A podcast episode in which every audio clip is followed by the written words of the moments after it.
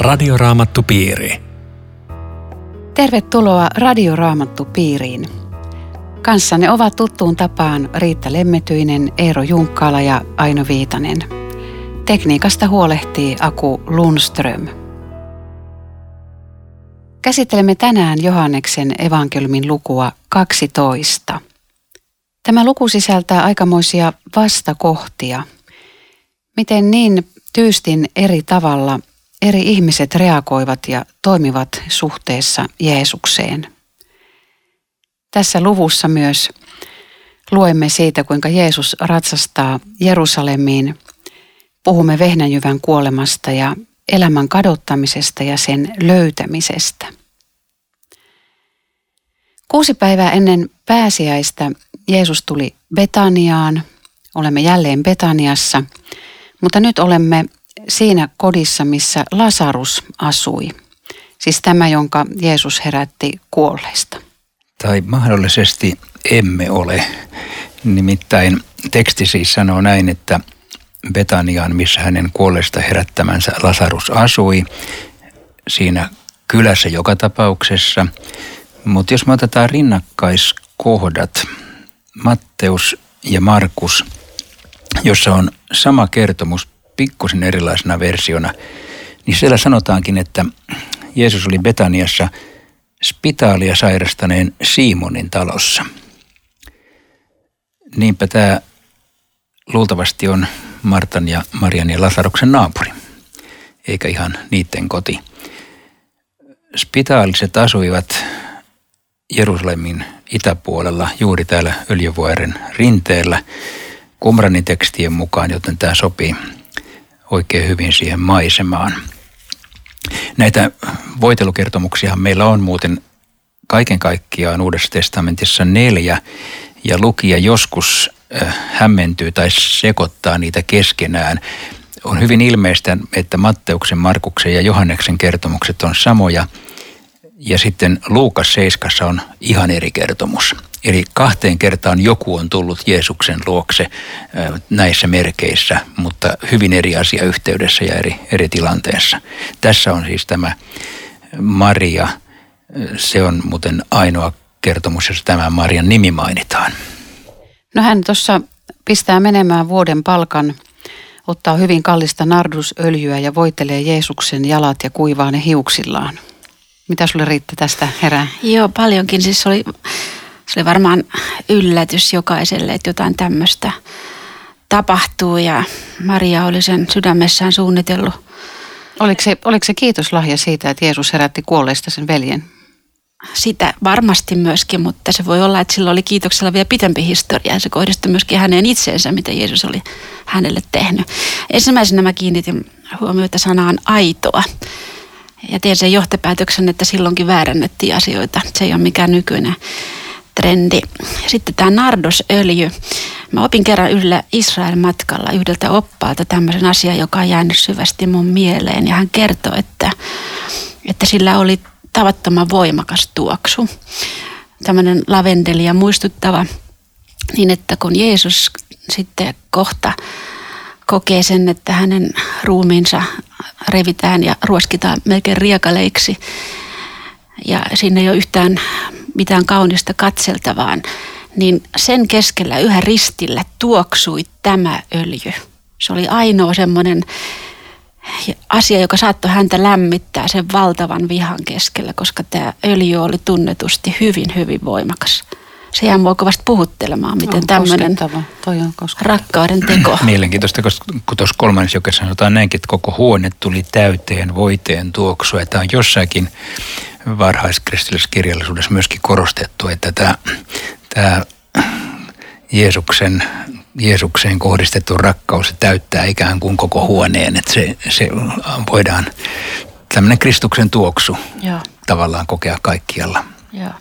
Alapasteripullo muuten se on, tässä ei sanota, mutta se on tuolla rinnakkaiskohdissa, että se oli tätä lajia se pullo. Se on semmoista egyptiläistä kiveä, joka on läpikuultavaa valkoista kiveä ja, ja se piti rikkoa se, että se saatiin mm. auki tämä voide. Mm. Mutta se, mi- mihin sä Aino viittasit, se, että se oli arvokas asia, niin, niin se oli totisesti sitä, koska on ajateltu, että siinä olisi jonkun tämmöisen työläisen vuoden ansiot, jotka siinä palaa muutamassa minuutissa, niin sen ymmärtää sen slaakin, minkä Juudas saa, jolla oli rahasilmää. Että tota, Ilonpilaaja on heti paikalla Joo, tässä siis kyllä. mikä menee sivusuun siitä kassasta, jota hän nyt sitten mukamas vartioi, että, että mitä kaikkea tällä olisi saatu aikaiseksi, niin kuin hän sen asian esitti. Mutta jakeessa kuusi Juudas esitetään kyllä aika tiukassa valossa, että sanotaan ihan suoraan, että no ei se mistään köyhistä välittänyt, mm. vaan hän oli varas.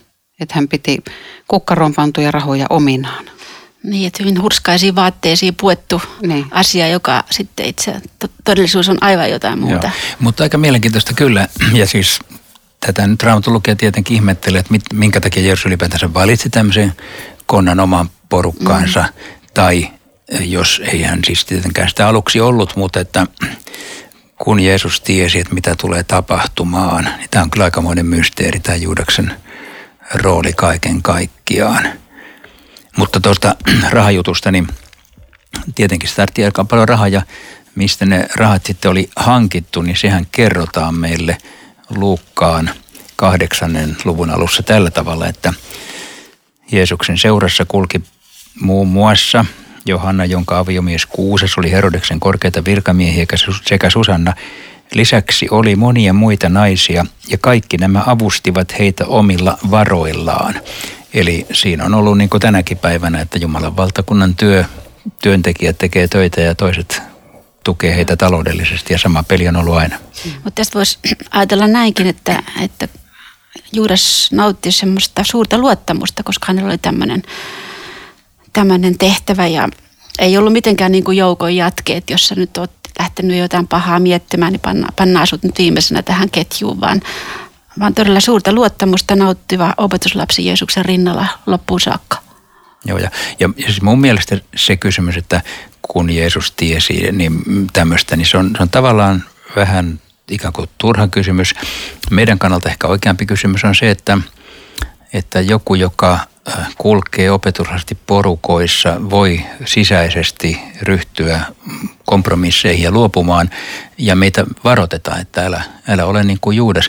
Kyllähän Pietarikin kielsi Jeesuksen, mutta mm. Pietari palasi takaisin että tämä Juudaksen, nyt ei olla vielä kieltämisessä, mutta joka tapauksessa tämä Juudaksen rooli, niin se on, se on meille muistutus siitä, että me ei lähdettäisi tekemään kompromisseja totuuden kanssa, että me oltaisiin rehellisiä suhteessa Jumalaan ja suhteessa ihmisiin. Mutta kun puhut tuosta kahdesta reaktiosta Jeesuksen päin, jotka on äärireaktioita, niin toinen antaa kaikkensa Jeesukselle ja toinen ottaa Jeesuksen omasta vielä itselleen. Siinä on reaktiot. Joku kysyy sitten tässä yhteydessä siitä, että kun Jumala tietää kaiken ja, ja kirjoituksissa sanotaan, että kadotetuksi ei pitänyt joutua kukaan muu kuin se yksi kadotuksen lammas, että kirjoitukset kävisivät toteen, niin onko tässä nyt sitten jotain semmoista, että, että tämän yhden nyt jotenkin täytyi kadota, että ne kirjoitukset jotenkin toteutus. Tässä tulee vähän semmoinen kohtalousko tai semmoinen, että miten tämän voisi selittää. Tai, tai sitten nousee mieleen myöskin tämä Faaraon paatuminen, että Jumala paadutti Faaroon. Meillähän tulee tässä luvussa myöhemmin justiin tämä, että Jumala paaduttaa ja, ja, ja tota, sokaisee silmät. Että miksi, miksi Juudaksen silmät menivät sokeiksi? Joo, tota, tämä on tosi vaikea kysymys antaa Riitan selittää kohta. hyvä, tuota, hyvä niin, herra. Mutta niin, äh, mun mielestä meidän on aika turha spekuloida, vaikka me mietitään, totahan ihminen miettii, just mikä sä sanoit Aino, mutta että sitä, että mikä on ikään kuin Jumalan ennalta tietämisen suhde siihen, mitä tapahtuu. Että, että ei Jumala niin määrää ketään tekemään väärin, eikä Jumala määrää ketään kadotukseen, eikä Jumala määrää ketään toimimaan Jeesusta vastaan, vaan, vaan kaikille annetaan mahdollisuus palata, tehdä parannus, kääntyä, uskoa, mutta mitä sitten tarkoittaa se, että Jumala kuitenkin tietää, se jää niin kuin meille salaisuudeksi. Se, se menee oikeastaan niin kuin meidän ymmärryksemme alueen ulkopuolelle. Me, me ollaan vain vastuussa siitä, minkä teksti kertoo meille, että älä ole niin kuin Juudas, ole niin kuin Pietari. Mulle, mulle tulee tota mieleen tästä tämmöinen ja Paavalin kirjeistä, että Jumala haluaa, että kaikki ihmiset pelastuisivat. Siihen on joukkoon kuuluu Juudaskin. Että jos tätä halutaan, niin Jumala haluaisi, että kaikki olisi kerran taivaassa. Kyllä, ja tuota taustaa vasta me voitaisiin sanoa, että Juudaksella olisi ollut mahdollisuus Aivan. palata. Juudaksella olisi ollut mahdollisuus tehdä parannus. Vielä sen kavalluksen jälkeenkin. Senkin jälkeen, ja, ja tietenkin siis ihminen spekuloi, että mutta täytyy ihan jonkun kuitenkin Jeesus kavalta. No miten Jumala sitten olisi se johdattanut, sitä me ei tiedetä, mutta tuosta mun mielestä täytyy pitää kiinni, että olisi ollut mahdollisuus. Ketään ei ole ennalta määrätty kuitenkaan tuhoon. Ja voi olla, että tämäkin tapahtuma, joka oli Juudakselle täys shokki, oliko semmoinen Jumalan viimeinen ojennettu käsivarsi, että kato missä sä menet. Tässä on nyt Maria. Ja, ja se oli totta kai hirveä semmoinen myöskin näki itsensä heti siinä, että, että miten mä olisin nyt tuossa tehnyt ja sehän tulee esiin, mutta että, että Jumala tavallaan niin kuin herätteli vielä miestä. Ja, ja sanoo, sanoo ihanasti, anna hänen olla. Niin. Hän tekee tämän hautaamistani varten. Köyhät teillä on luonanne aina, mutta minua teillä ei aina ole. Eli kyllä me nyt kun Jeesus on mennyt taivaaseen, niin kyllä meillä nyt täällä niitä köyhiä riittää, joita me voidaan auttaa. Että ja sitäkään ei todella voi unohtaa, mitä Eero äsken sanoi, että, että Juudashan meillä on omassa sisimmässäkin, että nopeasti se sieltä nousee ja reagoi näin, että siinä mielessä ei ole varaa osoittaa sormella. Mm. Osoitat yhdellä sormella muita, niin, niin. ainakin kolme muuta osoittaa suhun itse. Ja sitten tässä voisi tietenkin tosiaan kysyä vielä tästä Marian roolista, että, että miten me voidaan sitten osoittaa Jeesukselle tämmöistä rakkautta, että harva meistä nyt pistää vuoden palkan kerralla menemään mihinkään hyvään mm. tarkoitukseen, puhumattakaan Jeesukselle, mutta mitä, mitä te luulisitte? Luterilaisethan ajatellaan, että, että me uskomme Jeesukseen ja teemme hyvää lähimmäisillemme ja sehän on ihan oikein. Jos Jeesus, Jeesus on ykkönen, niin lähimmäisetkin tulee siihen kuvaan mukaan, mutta mä puhutteli semmoinen tietynlainen herkkyys tässä Marian, Marian reaktiossa, että, että Jeesukselle voi välittömästikin osoittaa rakkautta. Esimerkiksi niin, että mä kiitän häntä, mä ylistän häntä ja mä tunnustan hänen nimeänsä. Jeesus on mulle rakas. Toi kuulostaa jotenkin hyvältä mun mielestä, koska tämä, tämä Marian, se kohdistuu suoraan Jeesukseen. Siis, että Jeesus on, no köyhät teillä on kyllä, se on niin seuraava juttu, että okei, kyllä köyhillekin saa näitä, näitä tota öljyjä mm. antaa, mutta tämä kohdistuu ihan suoraan Jeesukseen. Mä, mä rakastan Jeesusta, se on paljon, tosi paljon. Mutta sitten se, sit se käytännössä se suuntautuu niin kuin sitten taas Joo. tämä viimeisen tuomion vertaus, minkä olette tehneet yhdelle näistä vähimmistä, olette mm. tehneet minulle. Aivan. Mm. No tota sitten tässä Jeesus ratsastaa Jerusalemiin. Nythän meillä kirkkovuodessa Jeesus ratsastaa kahteen kertaan. Joo, toinen on liikaa. mitä, mitä nämä kaksi, kaksi aasilla ratsastamista oikein on? se on tosiaan kirkkovuodessa vähän erikoinen ratkaisu. Mä, mä en tiedä sen juuria, koska oikeasti hän ratsastaa palmusunnuntaina eikä adventtina. Mutta se on adventin tekstiin otettu tietenkin ajatuksella, että Jeesus tulee, adventti on odotusta ja tuloa. Ja uusi kirkkovuosi alkaa. Ja uusi kirkkovuosi ja... alkaa. Se jotenkin kyllä niin kuin sopii siihenkin, mutta tietenkin se varsinaisesti sopii kyllä palmusunnuntaihin, jossa me nyt ollaan tämän tekstin kanssa viikko ennen pääsiäistä. Silloinhan Jeesus oikeasti ratsasti ja siihen se historiallisesti kuuluu. No tulisiko teille mieleen ensimmäisenä, että tässä nyt lähdetään voittoisena sankarina, niin ottaisitte aasin alle? Joo, ei se muuten ihan hullun idea ole. Nimittäin täällä on esimerkki vanhassa testamentissa melkein samasta. Ensimmäinen kuninkaiden kirja, ensimmäinen luku. Kuningas Salomo voidellaan kuninkaaksi – jakessa 33 sanotaan, ottakaa henkivartiosto mukaan ja antakaa pojalle Salomolle muuli ratsuksi. Viekää hänet Gihonin lähteelle, se on muuten Kidronin laaksossa, siinä melkein samassa, missä Jeesus äsken ratsasti, tai kohta ratsastaa. Ja siellä pappi Saadok ja profeetta Naatan voidelkoot hänet Israelin kuninkaaksi. Siis Salomo tulee äh, ratsastaa muulilla, hänet voidellaan kuninkaaksi, kansa hurraa – ja nyt kun Jeesus ratsastaa ja Maria on just voidellut Jeesuksen messiaaksi, niin tässä on aika vahva linkki. Se voi olla, että Johannes on linkittänyt nämä toisiinsa, nämä kertomukset. Ne on muuten Markuksessa toisinpäin ajallisesti, mutta linkittänyt tällä tavalla, että siinä on, on jo messiaaksi voideltu. Ja sitten kun tämä ratsastushan on aivan huikea eh, me, messiaaksi julistautumisratsastus oikeastaan. Siinä lauletaan psalmia 118, joka on mitä messiaanisin psalmi vanhassa testamentissa. Ja täytetään Sakaria 9 kirjan profetia, 9 luvun profetia. Et sitähän voi todella ihmetellä, että Jeesus otti tämän vastaan. Ei estellyt enää yhtään, vaan otti kaiken kunnian, minkä Messias ja kuningas kansalta saa. Ja, ja silti varmaan siinä on iso ero sitten kuitenkin, minkälainen kuningas, että, että niin. Aasi ei kuitenkaan semmoinen sotaratsu alla ja sitten ei tullut taistelemaan Rooman vallanpiteen vastaan, tuli lohduttamaan masentuneita. Ei ole mahtipontinen, vaan, vaan palvelija. Joo, mutta mun mielestä tässä on tämä, että Jeesuksen ratsastuksessa, niin, että hänet pitää niin kuin julistaa messiaaksi ennen kuin hänet voidaan messiana ristiinnaulita. Aivan. Joo, kyllä. Tämä on Radioraamattu Piiri. Ohjelman tarjoaa Suomen raamattuopisto. www.radioraamattupiiri.fi Jatkamme keskustelua Johanneksen evankeliumin luvusta 12. Studiossa ovat Riitta Lemmetyinen, Eero Junkkaala ja Aino Viitanen. Me haluaisimme tavata Jeesuksen. Tiedätkö, mulle tulee toisenaan mieleen, että tämän lauseen, tällaisen tekisi mie kirjoittaa siellä täällä saarnastuoleen, kun pappi menee sinne, niin laittaa tämmöisen viestin, Oho. että me haluaisimme tavata Jeesuksen. Puhutaan niin paljon niitä näitä, mutta ei tai vähän sähän Jeesuksesta. Sähän on aika kirkokriittinen, hei. No toisinaan tekisi mieli sanoa jotain tämmöistä. Joo.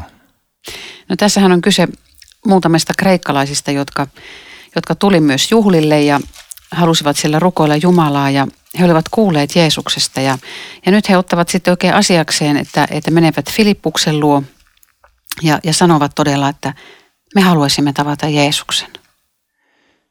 Filippus muuten oli siis Betsaidasta kotoisin, niin kuin tässä sanotaan, mistä oli Pietarikin kotoisin. Ja Betsaida oli nimenomaan tällainen kreikkalaishenkinen kaupunki, joten nämä kreikkalaiset tajus, että Filippus ymmärtää niiden puhetta ja ne otti sen siihen kaveriksi, että me nyt esittelee Jeesukselle meidät, että meitäkin kiinnostaa tuo Jeesus. Tässä on sellainen pieni niin kuin pakanalähetyksen häivähdys evankeliumien keskellä. Mitähän niitä oikein kiinnosti? Miksi ne halusi Jeesuksen tykö? Mitä luulette? No mä ajattelen, että se mainehan oli tietenkin heillekin jotain hyvin konkreettista, että Jeesuksesta puhutaan. Musta tuntuu, että, että tuolla ei ollut juuri ketään juutalaista, joka ei tavalla tai toisella olisi kuullut jotakin Jeesuksesta. Ja nyt kun, nyt kun hän on paikalla ja hän myös, niin jos järjestys audienssi, niin olisi se metkaa tulla kotiin ja sanoa, että me tavattiin se Jeesus. Mm, se mahtava uusi niin. opettaja. Tämä Jeesuksen vastaus on aika, aika hämmentävä. Jos vehnän jyvä ei putoa maahan ja kuole, se jää vain yhdeksi jyväksi, mutta jos se kuolee, se tuottaa runsaan sadon. Joka rakastaa elämäänsä, kadottaa sen, mutta joka tässä maailmassa panee alttiiksi elämänsä, saa osakseen ikuisen elämän. Jos joku tahtoo olla minun palvelijani, seuratkoon minua. Missä minä olen, siellä on oleva myös palvelijani, ja isä kunnioittaa sitä, joka palvelee minua. Tässä on monta eh, semmoista mielenkiintoista seikkaa. M- mitä on tämä, ensinnäkin tämä vehnäjyvän kuoleminen? M- kehen sinne viitataan ja mitä sillä tarkoitetaan? Kuulijat ei varmaan ymmärtänyt, mutta me, jotka luetaan tätä, niin voidaan se melko hyvin ymmärtää, että kyllä siinä Jeesuksen täytyy viitata omaan kuolemaansa.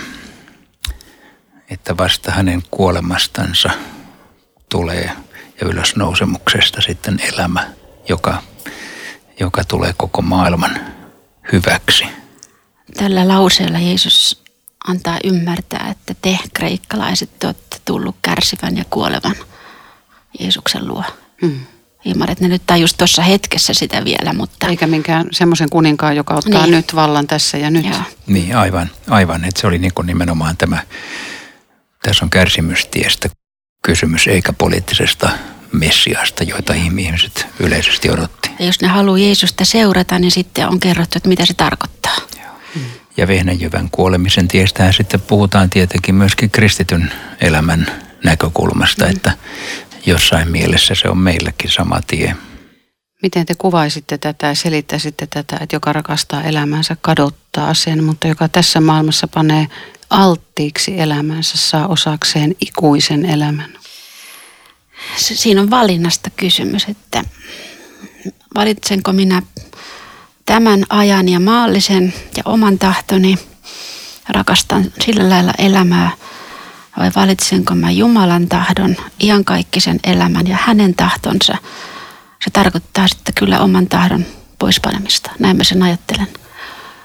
Niin, niin se täytyy olla. Että vaikka se tietenkin noin ikään kuin irtirevästynä lauseen pätkinä on vähän hankalakin, että joka rakastaa elämänsä, koska mehän voidaan toiselta puolen sanoa, että Jumala on antanut meille elämää, että meidän pitää rakastaa mm, ja iloita elämästä. Ja mm. niin, ei se, ei se niin tästä puhu mitään. Tai siis se ei tarkoita, että meidän pitää elää mielettömän kieltäytyvää elämää ja kieltäytyä kaikesta Jumalan lahjoista. Nehän on Jumalan lahjoja. Mm. Mutta toi, se on varmaan just niin kuin sä Rita sanoit, että siinä on tämä kontrasti. Jeesus usein asettaa tämmöisiä vähän niin kuin yllättäviä vastakkaisuuksia, että hänen antamansa elämä, jos sä valitset sen – niin se on kokonaisvaltainen valinta. Silloin sä et enää lähde maailman teitä, sä et Jeesusta seuraamaan. Ja, ja se elämä palvelee jotenkin sitä Jumalan tahtoa ja, ja Jeesuksen ää, tehtäväksi antoa ja sitä, sitä, että hän haluaa pelastaa kaikki ihmiset. Että siitä, siitä elämästä tai jostakin elämän osa-alueesta ei tule semmoinen epäjumala ihmiselle, että se syrjäyttää ikään kuin Jeesuksen paikan. Voisiko mm. näin ajatella? Se, mitä ihminen mieluiten valitsisi, jos nyt ihmiseltä kysyttäisiin, niin se, se valitsisi näin, että mä haluan elää niin kuin rikas mies ja mä haluan kuolla niin kuin köyhä Lasarus. Tämä sopisi mulle. Täällä kaikki, toisille ei mitään taivaassa, täys autuus ja, ja täällä tämä on, on mun paikka ja, ja, ja Jeesus panee nämä niin kuin kohdalleen nämä asiat, miten se valinta menee. Mutta varmaan jokaisen elämässä sitten, kun me seurataan Jeesusta, niin niin kuin Paavali sanoi, että kaikenlaisiin oloihin mä olen tyytynyt. Että et hän on ottunut, ollut, tottunut olemaan yltäkylläisyydessä, mutta myös olemaan puutteessa. Hän on paastonut, hän on kokenut vilua, nälkää. Mutta että, että sitä kaikkea meidän jokaisen elämään niin kuin mahtuu, eikä vaan niin kuin yhtä sortimenttia, vaan, vaan kaikkea kaikille. Joo, ja sitten se sanoo, että mikä minulla oli voitto, sen minä olen Kristuksen tähden lukenut tappioksi, niinpä minä luen kaikki tappioksi tämän rinnalla. Siis tässäkin on se sama asetelma, Joo. että tämä maailma, okei, se on kyllä hyvä juttu, mutta Kristuksen rinnalla ei mitään. Joo. Ja sitten viime kädessä kuitenkin ihminen voittaa silloin, kun se valitsee Jumalan tahdon, koska siinä on, siinä on se onni kuitenkin ja se onnellisuus ja mielekkyys, tämä valinta. Mun tulee toinen kohta, joka ei ihan suoraan, suoraan ole tähän, mutta siinä on se sama ajatus, että, että, että ruumiin harjoittamisesta on hyötyä vain vähän, mutta, mutta oikeasta uskosta on hyötyä kaikkeen, sillä siihen liittyy lupaus tästä ja tulevasta elämästä. Joo, mm. mutta siis tätä elämää ajatellen kannattaa lenkeillä kuitenkin käydä. Joo, joo, joo, joo, joo hyvä. Joo. joo. mutta ikuisesta ikuisesta elämä sillä ei saa. Kyllä. Siis nämä jakeet on ymmärretty väärinkin paljolti tämä rakastaminen ja kadottaminen siten, että, että mitä enemmän mä kadotan, sitä enemmän mä voitan hengellistä hyvää. Ja siitä se ei ole kyse, että se pitää kyllä myöskin tehdä itselle selväksi. Niin, että siinä ei käydä kauppaa Jumalan ei. kanssa. Niin, niin. Miten tämä sanalasku sitten, että kärsi, kärsi, kirkkaamman kruunun saat, niin onko tämä nyt ihan sitten höpö, höpö hommaa? No ei siinä mitään ihmisen pelastuksesta sanota ja Jumalan armosta, että se on ihan oma, mm. oma kategoria se sananlasku. Mutta hienosti tuossa sitten jakeessa 26 mua puhuttelee tämä, että, että, että kun me palvellaan Jumalaa, niin isä kunnioittaa ihmistä. Tässä sanotaan, että isä kunnioittaa sitä, joka palvelee minua. Se, joka palvelee Jeesusta ja seuraa Jeesusta, niin ansaitsee tai saa isän kunnioituksen. Eikö aika huikea? Se on, se on aika huikea. Mä en ole ikinä oikeastaan ajatellut tota. Mm. Mutta se on tosi, tosi hieno ajatus. Se on suuri ajatus, ei oikein tuntee ihan pieneksi itsensä. Jumala kunnioittaa sitä, joka palvelee mm. Jeesusta. Mm. No sitten tämä tilanne tässä tietysti muuttuu vaikeammaksi ja, ja Jeesus ilmaisee sitten, että millainen hänen oma kuolemansa tulee olemaan ja, ja tietysti ihmiset, ihmiset on hämmentyneitä siitä – Ja, ja tässä huomaa jakessa 34, että ihmiset odottaa ihan toisenlaista Messiasta. Kuinka voit sanoa, että ihmisen poika on korotettava? Kuka tämä ihmisen poika on? Toi ihmisen poika termi, hän on siitä mielenkiintoinen, että normaalisti sitä ei käytä kukaan muu kuin Jeesus itse itsestään. Mutta tässä kohdassa toiset käyttää sitä Jeesuksesta sen takia, että hän on itse sitä sanonut. Hän sanoo jakas 23, että ihmisen poika kirkastetaan. Ja, ja tämä termihän tulee siis Danielin kirjan seitsemännestä Joo. luvusta. Jakeet 13 ja 14. Joo, jossa muuten tässä uudessa käännöksessä on pieni käännösvirhe siinä kohdassa, koska siellä sanotaan kuin ihminen ja sitten on pantu alaviitteeseen, että – tämä kyllä sanasta sanaan käännettynä on kuin ihmisen poika. Ja niinhän siinä pitää tietenkin lukea, koska Jeesus on nimenomaan siitä ottanut tämän termin itsellensä. Ja joskus ajatellaan, että tämä ihmisen poika termin sisältö olisi se, että Jeesus olisi niin kuin ihminen niin kuin mekin, siis ihmisen lapsi.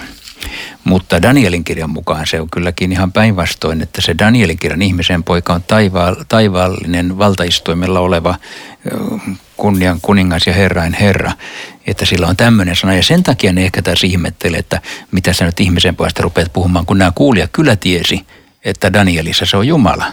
Mm. Ja onhan Jeesuskin vielä eräänä päivänä. Nimenomaan. Ja eiköhän silloin tuu ratsulla eikä aasilla. niin, tosiaan valkoisella hevosella. Mutta mut ne on ihan, niin, ilmestyskirjan mukaan. Kun Jeesus sanoo, ilmaisee kuolemansa ja nämä pähkäilee, että, mutta eihän raamattu semmoisesta puhu, että Messias pysyy ikuisesti. Niin siinähän oli tavallaan kyllä oikeassa, että ei se, ei se Messias yhtäkkiä häivy, mutta ne ei taas ymmärtänyt sitä, sitä sovitusta ja ylösnousemusta, joka, joka olisi ollut avain tähän kahteen erilaiseen Messias-tulkintaan, tai siis heidän väärinymmärrykseensä. Hmm.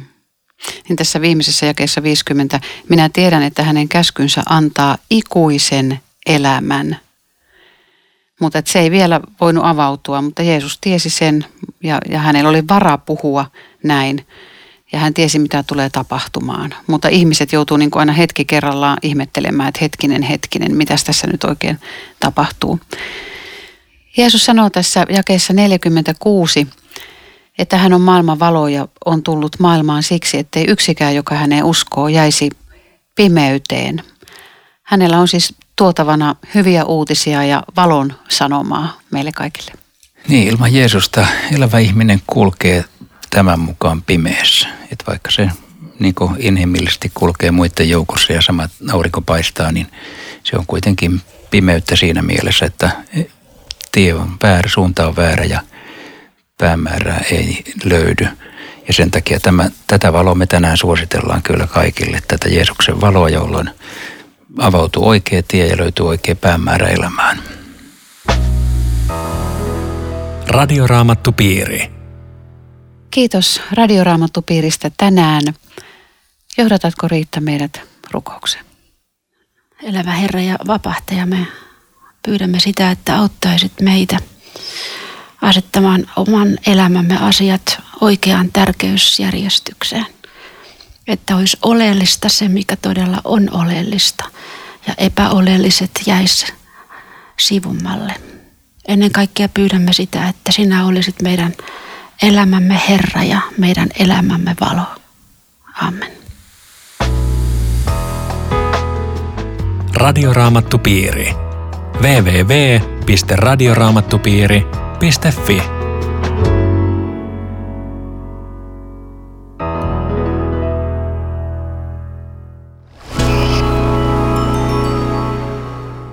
Joka viikko 60 000 ihmistä kuuntelee Suomen raamattuopiston kustantamia radio-ohjelmia, radioraamattupiiriä, avointa raamattukoulua, aamuhartauksia ja Jumalan palveluksia. Sinun rukouksesi ja tukesi mahdollistavat työn jatkumisen. Soita 0700 91 560, siis 0700 91 560. Puhelun hinta 21 euroa 69 senttiä plus paikallisverkkomaksu. Lisätietoja sro.fi. Kiitos lahjastasi.